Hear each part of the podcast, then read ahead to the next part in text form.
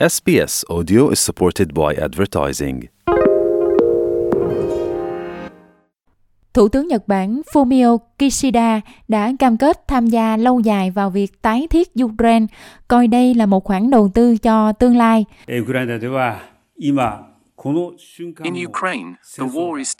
Ở Ukraine, chiến tranh vẫn đang tiếp diễn vào thời điểm này.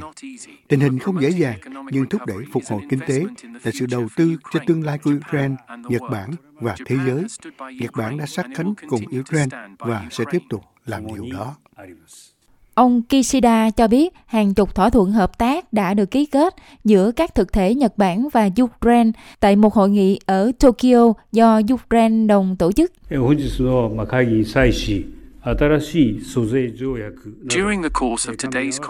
Trong suốt hội nghị hôm nay, chúng ta đã đạt được những kết quả đáng chú ý với việc ký kết hơn 50 văn kiện hợp tác, bao gồm cả hiệp định thuế song phương mới, đồng thời có thể gửi đi thông điệp ủng hộ mạnh mẽ dành cho Ukraine từ khắp các khu vực công và tư nhân, và lần đầu tiên là khu vực thứ ba của nền kinh tế.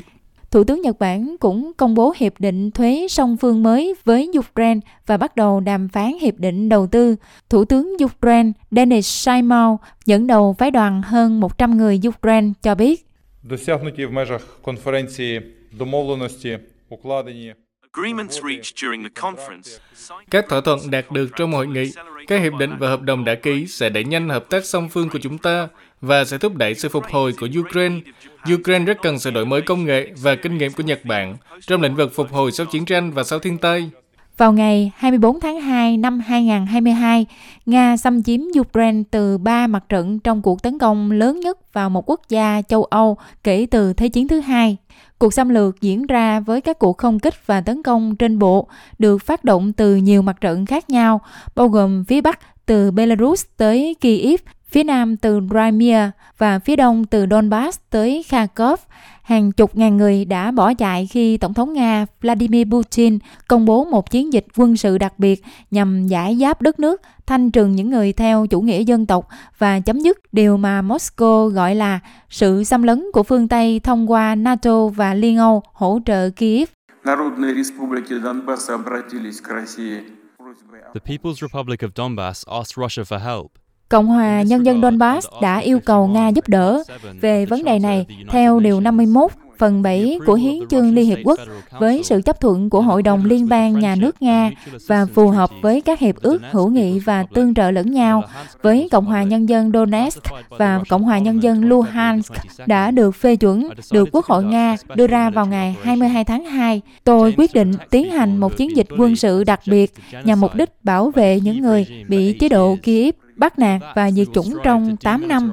Bởi vì điều đó, chúng tôi sẽ nỗ lực phi quân sự hóa và phi phát xít hóa Ukraine và sẽ đưa ra công lý những kẻ đã vi phạm tội ác chống lại dân thường, bao gồm cả công dân Nga.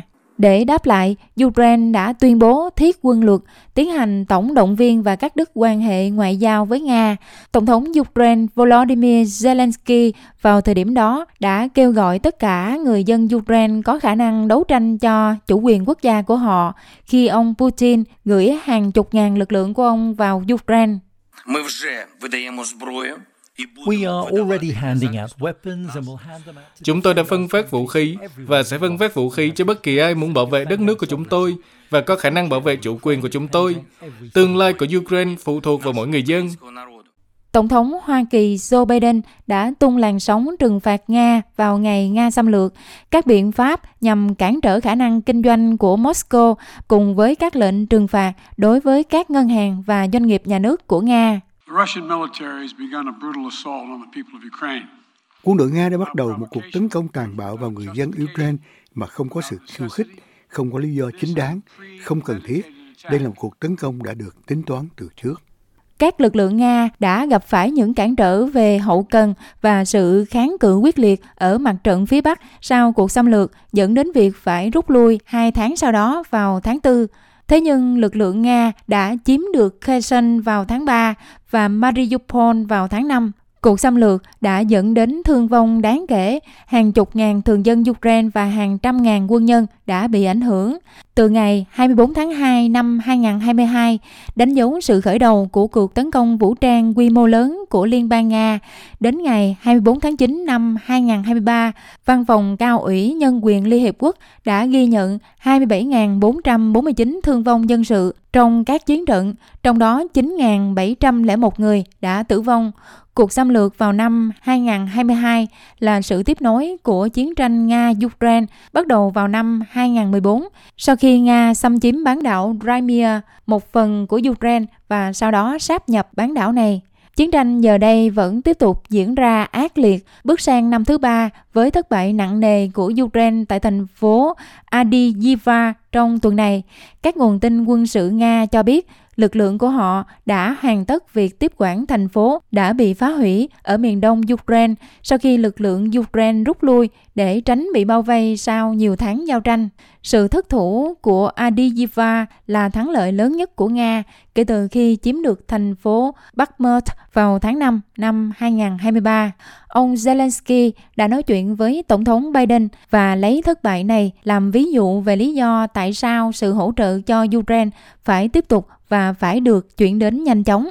Розмова з президентом Байденом The conversation with President Joe Biden, very important points. Cuộc trò chuyện với Tổng thống Biden, nhận điểm rất quan trọng, đặc biệt là về Avdivka và sự cần thiết phải tiếp tục hỗ trợ đầy đủ và có nguyên tắc cho Ukraine. Cuộc hội đàm với Phó Tổng thống Hoa Kỳ rất thực chất, gặp gỡ các dân biểu, đại diện của cả hai đảng, cả lượng viên Quốc hội Mỹ. Và mỗi cuộc trò chuyện như vậy đều khẳng định ý chính một cách rõ ràng nhất có thể. Ukraine có thể ngăn chặn Putin và tạo điều kiện để cho ông ta bị trừng phạt vì tất cả những tội ác mà ông đã làm. Tổng thống Biden đang cố gắng thông qua một dự luật nhằm bảo đảm nguồn tài trợ bổ sung cho Ukraine. Thế nhưng đảng Cộng Hòa đã phản đối viện trợ, một điều mà ông Biden gọi là sự sai lầm. Họ đang mắc một sai lầm lớn khi họ không phản ứng gì.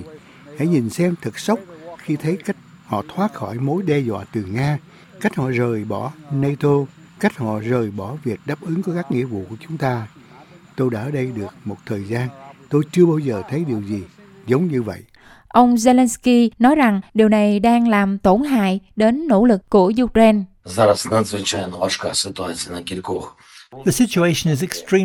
Several parts of the front line. Tình hình vô cùng khó khăn ở một số khu vực của tiền tuyến, nơi quân đội Nga đã tích lũy tối đa lực lượng dự bị. Họ đang lợi dụng sự chậm trễ trong viện trợ cho Ukraine, và đây là những vấn đề rất rõ ràng. Thiếu hụt pháo binh, ở đó là nhu cầu về phòng không ở tuyến đầu, và cần có tầm bắn xa hơn cho các loại vũ khí của chúng tôi. Chúng tôi đang làm việc với các đối tác của mình hết sức có thể để tiếp tục và mở rộng hỗ trợ.